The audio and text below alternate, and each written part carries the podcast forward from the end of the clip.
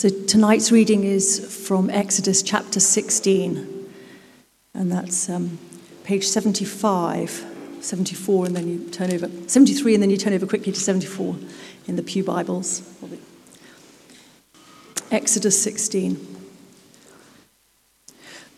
The whole Israelite community set out from Elim and came to the desert of Sin which is between Elim and Sinai, on the 15th day of the second month after they had come out from Egypt.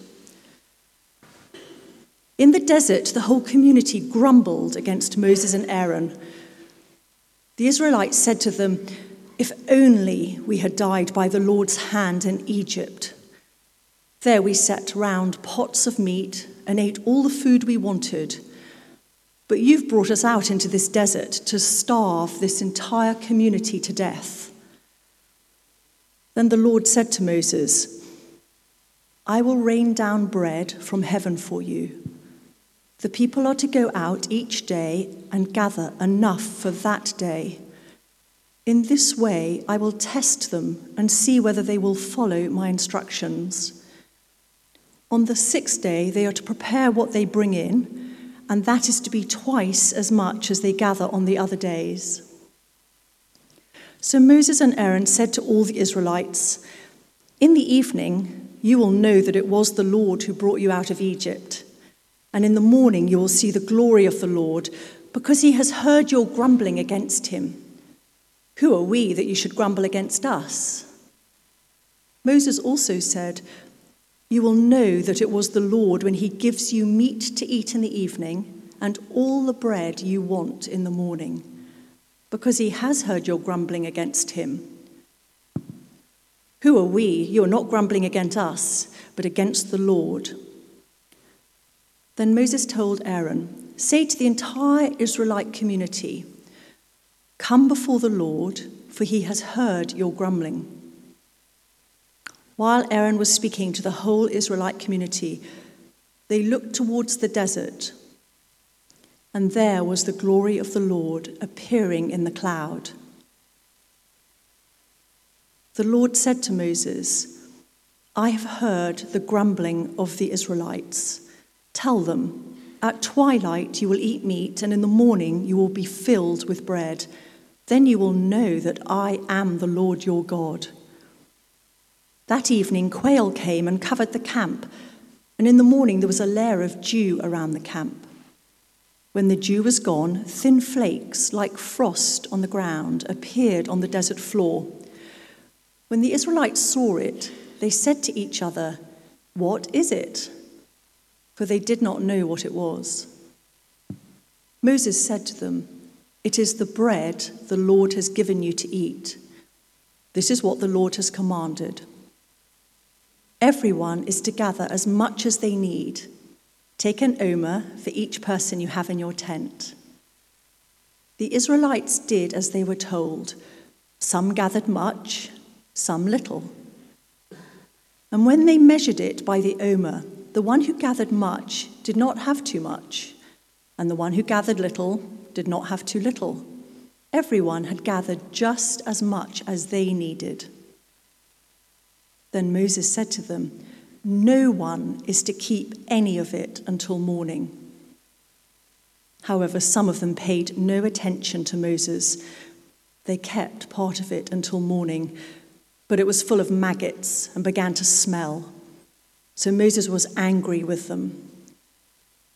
Each morning, everyone gathered as much as they needed, and when the sun grew hot, it melted away. On the sixth day, they gathered twice as much, two omers for each person, and the leaders of the community came and reported this to Moses. He said to them, This is what the Lord commanded. Tomorrow is to be a day of Sabbath rest, a holy Sabbath to the Lord. So bake what you want to bake and boil what you want to boil, save whatever is left and keep it until morning. So they saved it until morning, as Moses commanded, and it did not stink or get maggots in it. Eat it today, Moses said, because today is a Sabbath to the Lord. You will not find any of it on the ground today. Six days you are to gather it, but on the seventh day, the Sabbath, there will not be any. Nevertheless, Some of the people went out on the Sabbath day to gather it, but they found none. Then the Lord said to Moses, How long will you refuse to keep my commands and my instructions? Bear in mind that the Lord has given you the Sabbath. This is why on the sixth day he gives you bread for two days. Everyone is to stay where they are on the seventh day, no one is to go out. So the people rested on the seventh day.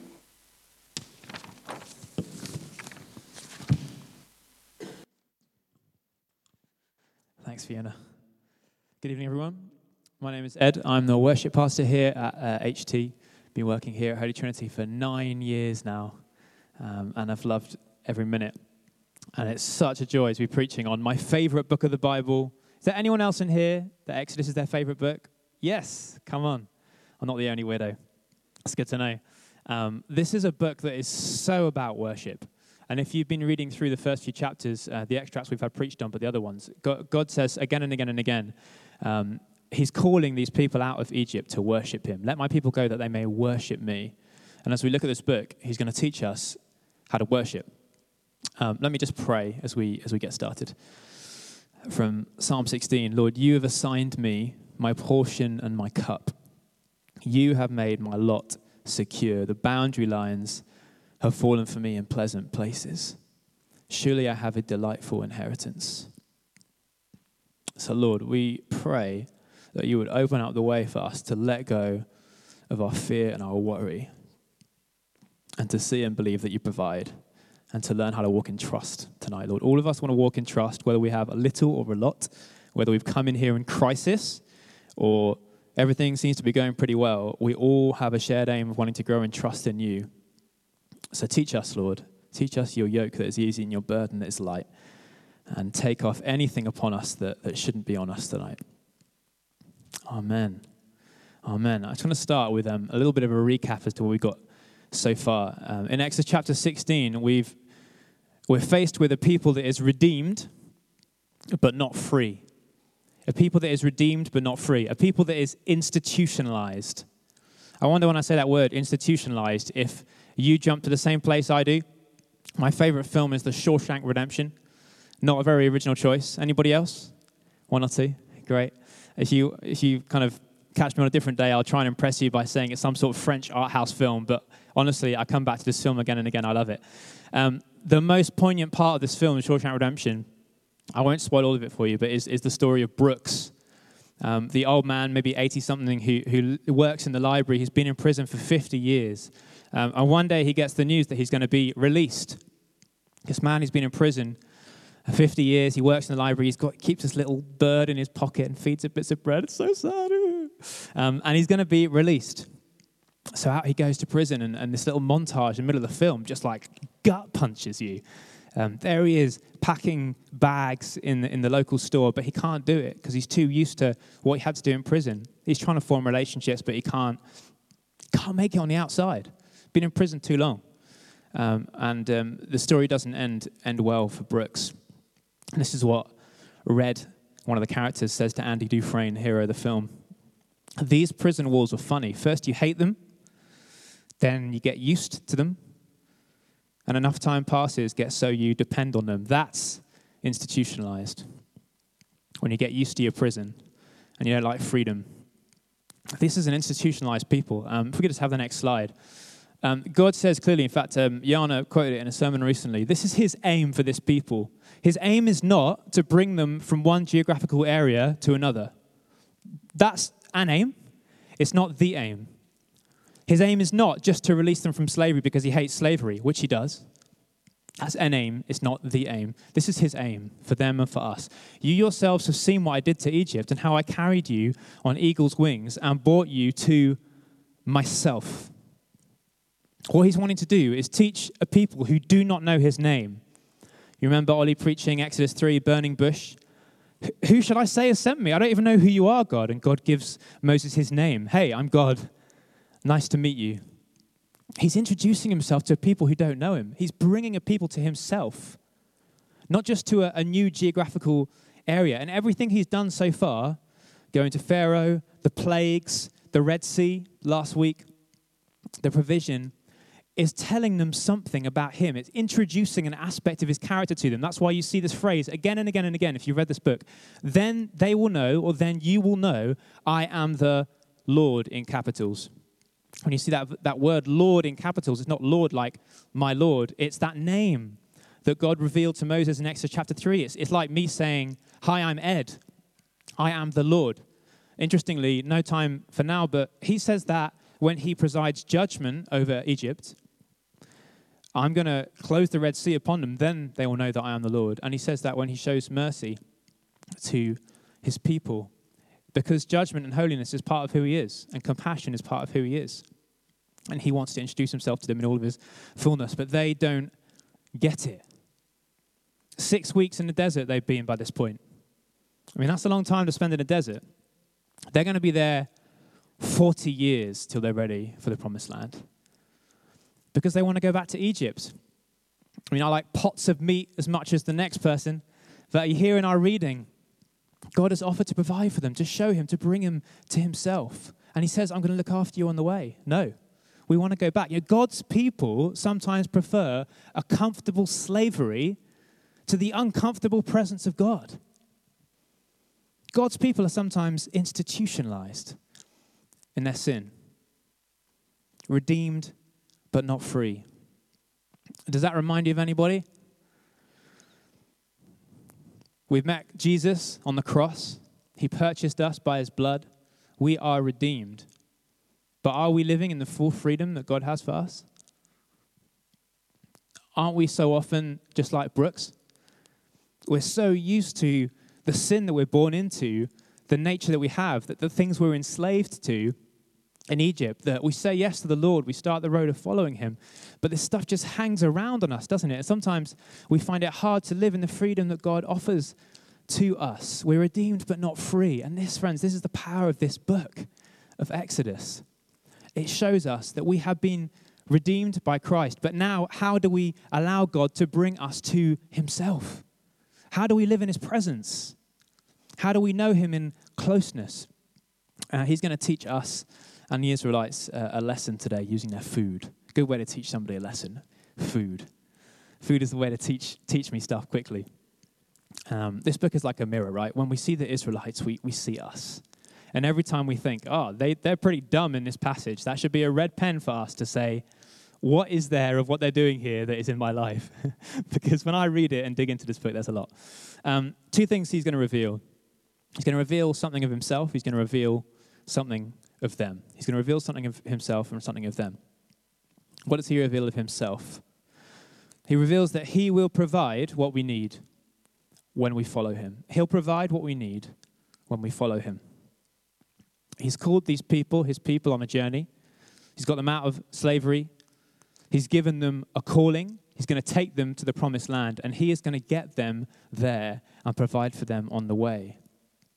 And this, this is a promise that the Lord has given to us too in the new covenant um, under Christ. We just have the, the slide from Matthew 6. Thank you. This is, this is uh, Jesus' words, Sermon on the Mount. Do not worry about what you eat, about what you drink, about what you wear, because your heavenly Father knows that you need these things. But seek first his kingdom and his righteousness, and all these things, what you need to eat, drink, wear, will be given to you as well you know, God's not saying those things that you need when you think, what am I going to eat? What am I going to drink? What am I going to wear? Don't matter. They do matter. God knows that. He's not looking to deprive us. He's not looking to deprive his people. He's given them a calling.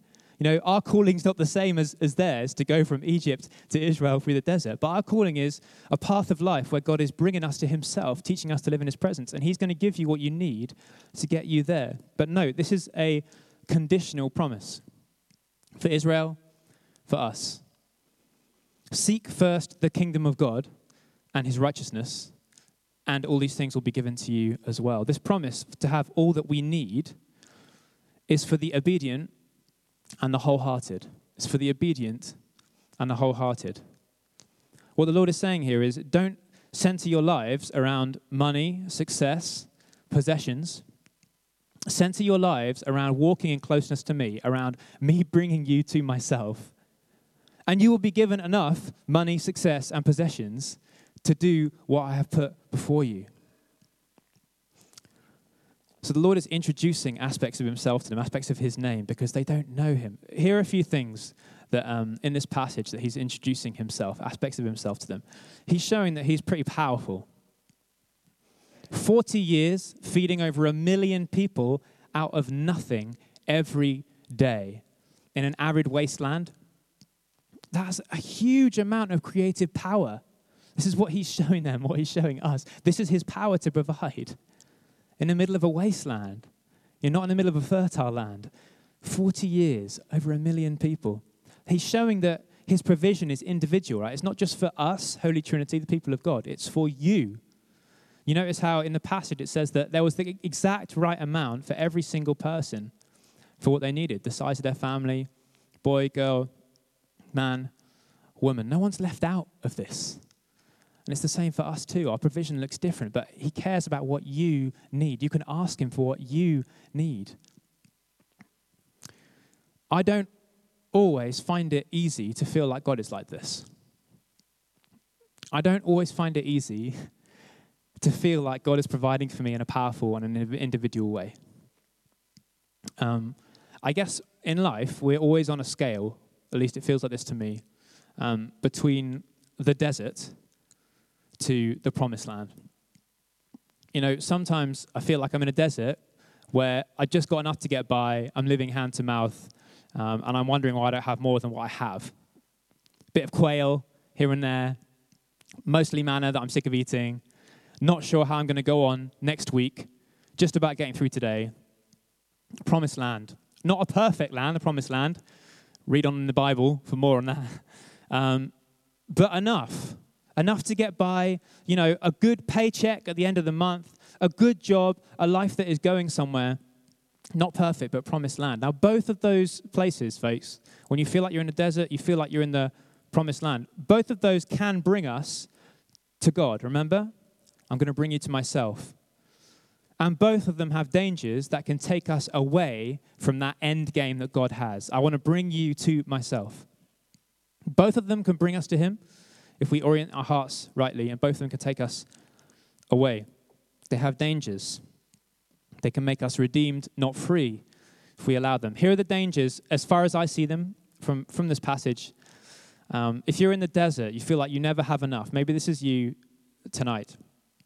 Or you look around and you see that others have more than you. You're trying to keep your head above water. If, if you're in that place, financially, provision, whatever, it affects everything your relationship, your walk with God, the whole lot when you're trying to keep your head above water. Or if you just have that one thing you really, really want. God's given you food, clothing, but not that one thing. That's a hard place. That's a hard place. We can't trivialize that place. Um, the hard thing about this is, is that God has promised in these passages that He'll supply our needs and not always our wants as we see them. Sometimes we go through a season where it's like all we've got is food and clothing. You know? It's like Jesus, like, don't worry, guys. I'm going to give you eat and drink where? I'm like, what about all the other stuff? And sometimes we go through a season like that. Um, and some wants are a lot more painful than, than others. And I just want to say, God takes no pleasure when we're in that place. You know, the desert is not meant to be our permanent habitation. Uh, you know, I, I'm sure Simeon Stylites, the desert mystic, knew a lot about God that I didn't, but 37 years sitting on top of a pole in the desert, I just think he got something wrong there.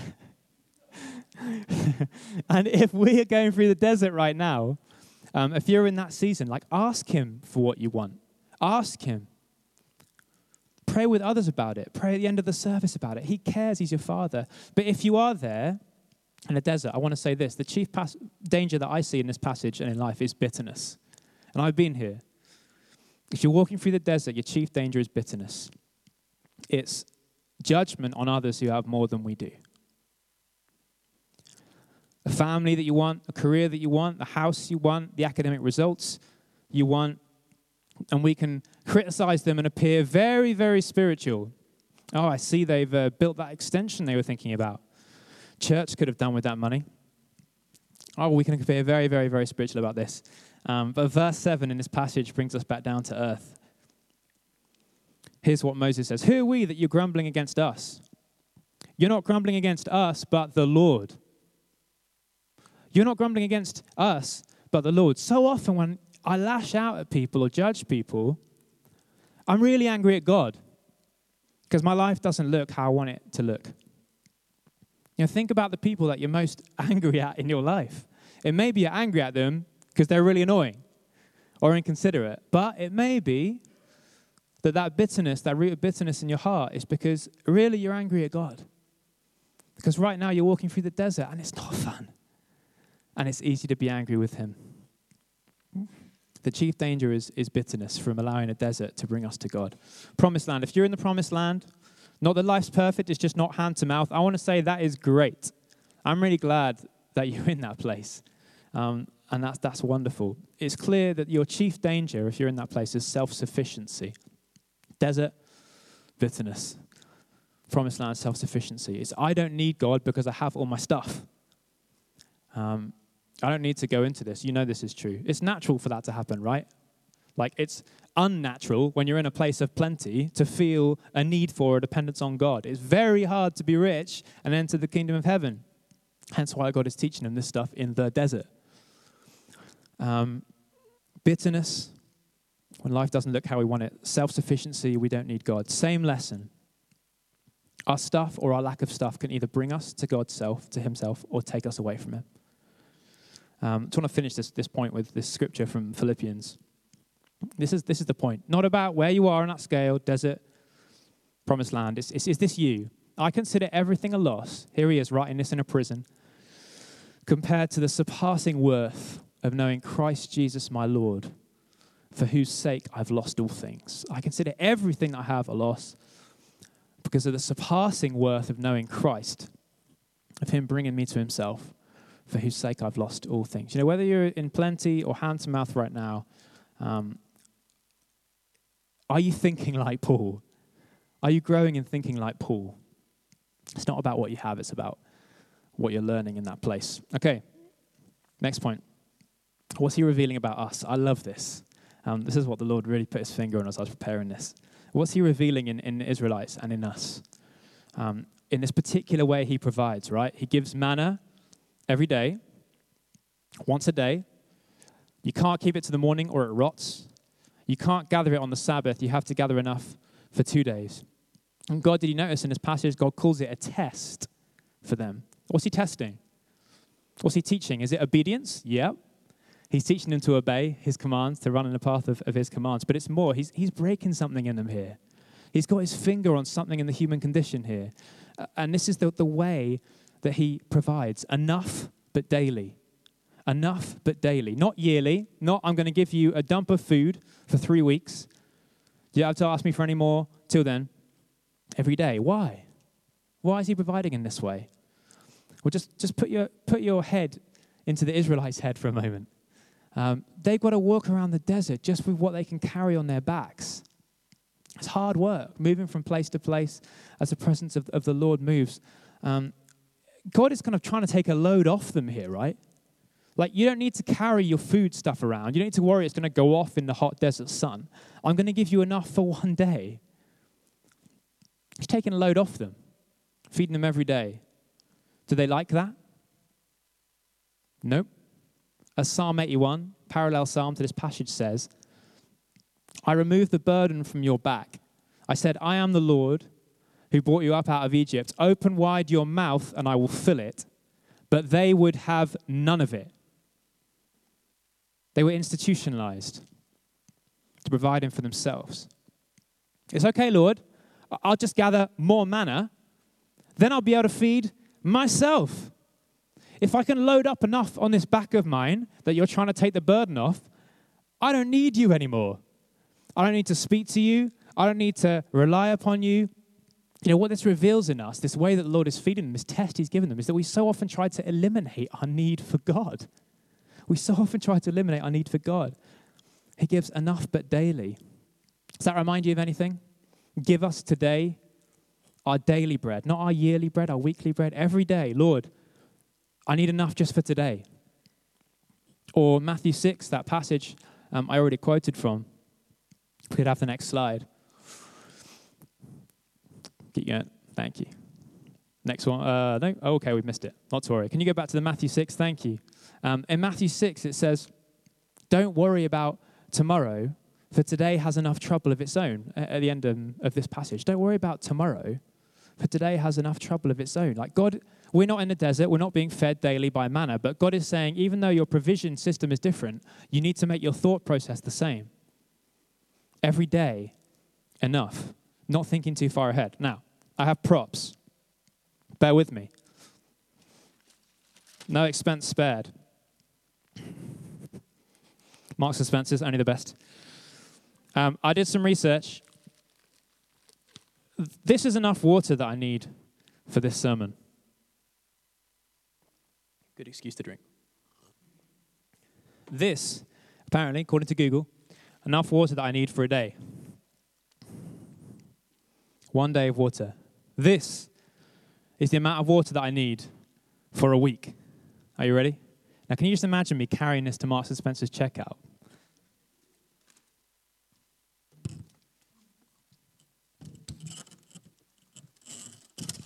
hard with a microphone. I didn't think this through.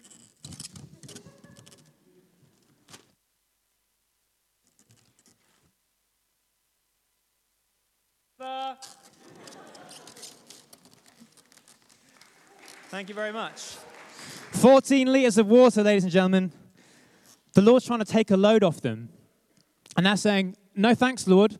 I'll load up. I'll take more water so that I don't have to speak to you tomorrow. Oh, my poor arms. I can control everything. I can gather enough so that I don't have a need for God. Making themselves a prison. You know, how long can I hold on for this while I make points? So much anxiety comes from fighting the battles of tomorrow today. So much anxiety comes from fighting the battles of tomorrow today. You know, you get through today by the skin of your teeth. And what do you think as you lie in your bed? How am I going to do that tomorrow? How am I going to do that next year? If my health gets worse, my savings run out, Today's mercies are not supposed to be sufficient for the battles of tomorrow. You don't have enough faith, strength, energy, ideas, money, food. This is, this is going to go everywhere in a minute. To get through tomorrow because you don't load up and carry this around. Imagine carrying this to your workplace. Imagine me trying to lead worship with this. Imagine me putting this in my bed, taking it with me to the pub on date night. I can't carry this with me because there's a tap. There's a tap in the desert, and it's the presence of God. I'm going to put this down now. There's a tap. We don't have to load up. That's what he's teaching them. And he hasn't called you to go from Egypt to the promised land. He's called you to be here in Cambridge, to serve in your workplace, He's called you to come and, and be an undergraduate here, and you're thinking, I've just about got through six weeks of being in this city. How am I going to get through four years of my course? Mercies of today are not enough for the battles of tomorrow. And there's a tap for you. You know what the heart of this is? Why I do this? I learn a lot from my daughter, who's two, Imogen. And uh, she is going through a phase at the moment where everything is, I want to do it. I want to do it. I want to do it. Can I please just put your clothes on so we can get to church on time? I want to do it. Can I feed you your food so it doesn't go everywhere when you play yogurt tennis? I want to do it. The problem is, there are some things she sucks at, like eating yogurt. There are some things that I'm meant to help her with, like boiling a kettle. She can't do that. She can't carry that load. There are some things that you cannot control. There are some things that you cannot carry. Tomorrow, the next year, that's one of them. You can do your preparation, you can be diligent, you can work hard. But giving you enough for a time that hasn't even arrived yet, that's his department. So just take that load off yourself of I want to do it. You know, if I let Imogen do all the stuff she wanted to do, she'd end up sick, messy, malnourished. And we try to carry a load that God's trying to take off us. when we try to gather manna, he's told us not to gather. We're just building a prison for ourselves.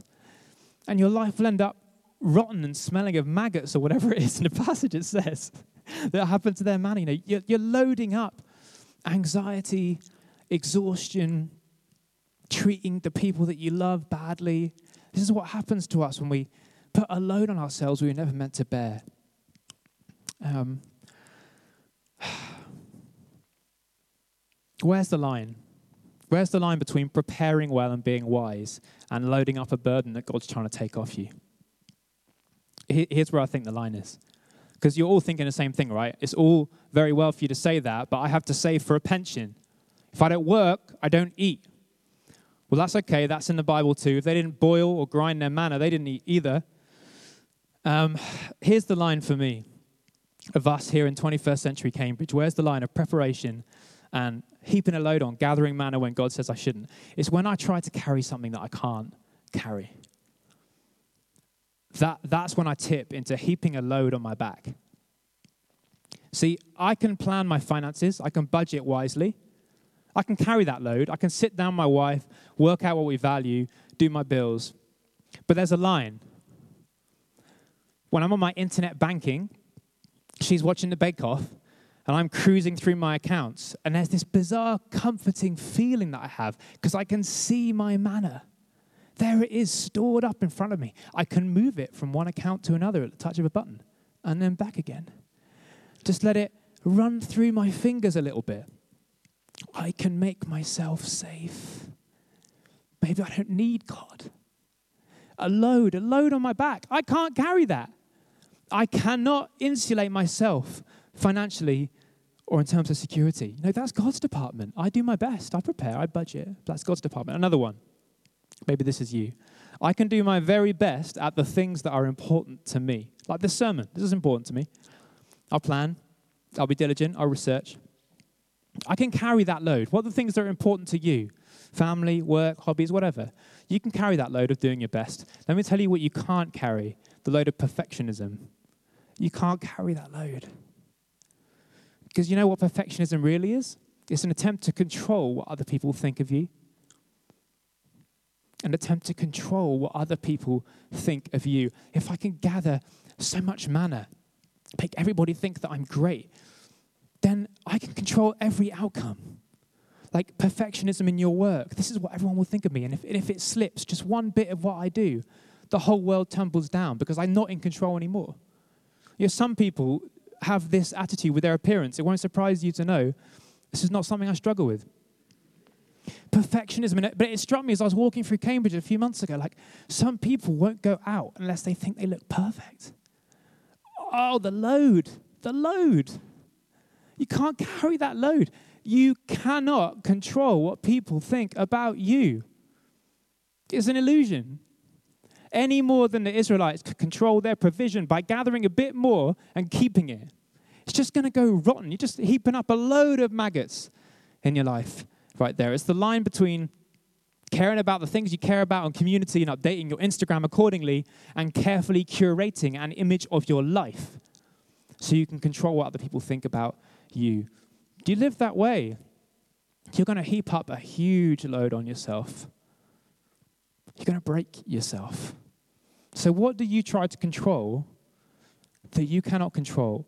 That is God's department. And you're t- saying, Lord, I'm going to take that on myself.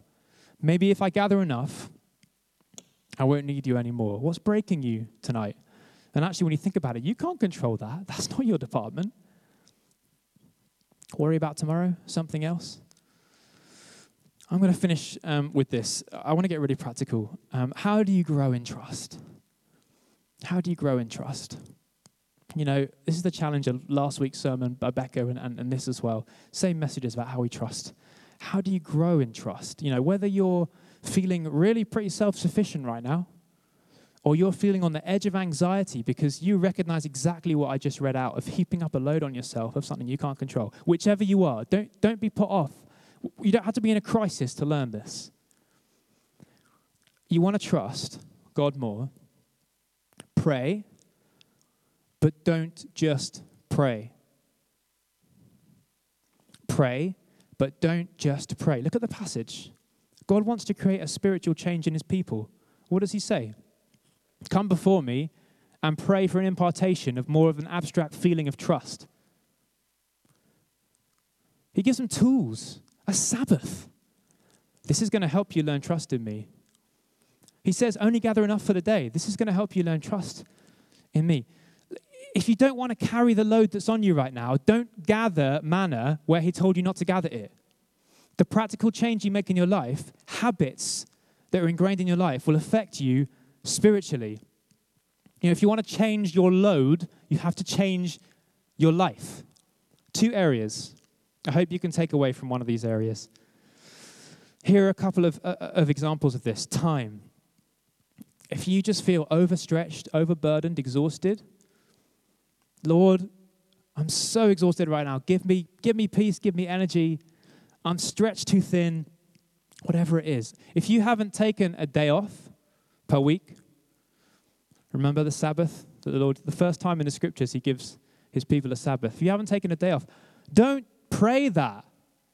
He's given you a key to the prison in front of you. Pick it up. He's given you a habit to make your mind realize that life and effectiveness does not revolve around how hard you work, because life and fruit from your work is more than that. You know, you're just gathering manna. He told you not to gather. If you're working every single day, you're checking your emails when your day's off, the whole lot. Um, I thought about making a joke here that you can't presume it's mind over manna, but then I thought, oh, I've done it, it's too late. You know who are the worst people at this? Church workers. I've been in full time ministry nine years. The kingdom of God would collapse if I took a day off, is the common, the common attitude when I speak to people. You know, I could have had a day off last week, but this just got my attention, that got my attention. I see this all the time. I've, I've, been there. You know, when you find yourself breaking a command of God to try and do Him a favor, you, you've got something the wrong way up and you're gathering manna he told you not to gather, and a load is going on you, like you can't control the fruit from your ministry, even if you're not in full time ministry, if you just serve the Lord, you can't control the fruit from your ministry just by working harder. Like obeying him is going to do more for the fruit of your ministry than putting in an extra three or four hours. I'm getting off my soapbox now. Last area money. Lord, I never feel I have enough. I get anxiety when I think about my accounts, I've got food and clothing, but nothing else, it feels like. Give me joy in what I have. If you're praying that and you are not, you haven't worked out your way of systematically giving to the Lord, we often call it tithing. That means giving 10% of your income. No one's checking what you give. Like you do what it feels right in your heart to do before the Lord, but do it systematically, not just putting my hand in my pocket with what's left over at the end of the day if you don't have a system of giving to the work of God, don't pray, Lord, take away my anxiety for how little I have or how I feel about it, because He's given you a key to unlock the prison already. He's given you a habit to get in your life so that in your mind, you don't believe that everything revolves around every single cent that you have and there's room for the Lord in what you have or don't have. Do, do, you, see what I'm, do you see what I'm saying? The practical habits He gives them affects the spiritual. You know, like tithing, giving to God, is not for God. He's quite well off, actually. He can provide for over a million people in the desert for 40 years. It's for you, for me. It's a habit to stop us building a prison, to stop us being institutionalized in our slavery to our self sufficiency, to stop us from piling up a load on us. You know, like, we're not doing God a favor when we tithe, like, we're, we're helping ourselves realize that the, the world doesn't revolve around us and taking, we're taking this off our back when we do that. And we can't pray, God, take this off my back when we're not doing the things He asks us to do. Man was not made for the Sabbath, but the Sabbath for man. Man was not made for tithing, but tithing for man. It's a gift, it's a key to unlock the prison. Romans 15, verse 13, and I finish with this. May the God of hope fill you with all joy and peace. Do you want joy and peace tonight? With all joy and peace as you come before Him and pray that you'd be filled with an abstract feeling of joy and peace. May the God of hope fill you with all joy and peace as you trust Him with your lives. Let's pray.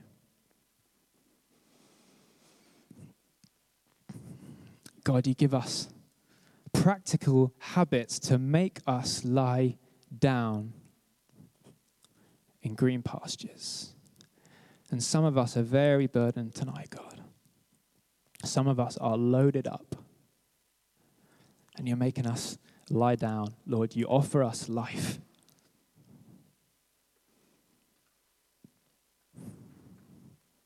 God, would you show us the areas? They may not be about time and money. Would you show us the areas where we're heaping up a load on ourselves that you never intended for us to do? God, where we're gathering manna where you told us not to gather.